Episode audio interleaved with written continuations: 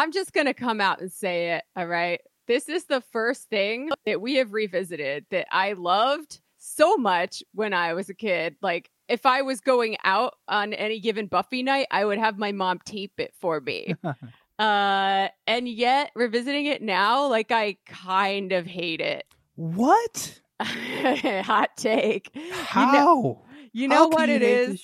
Like I like the characters.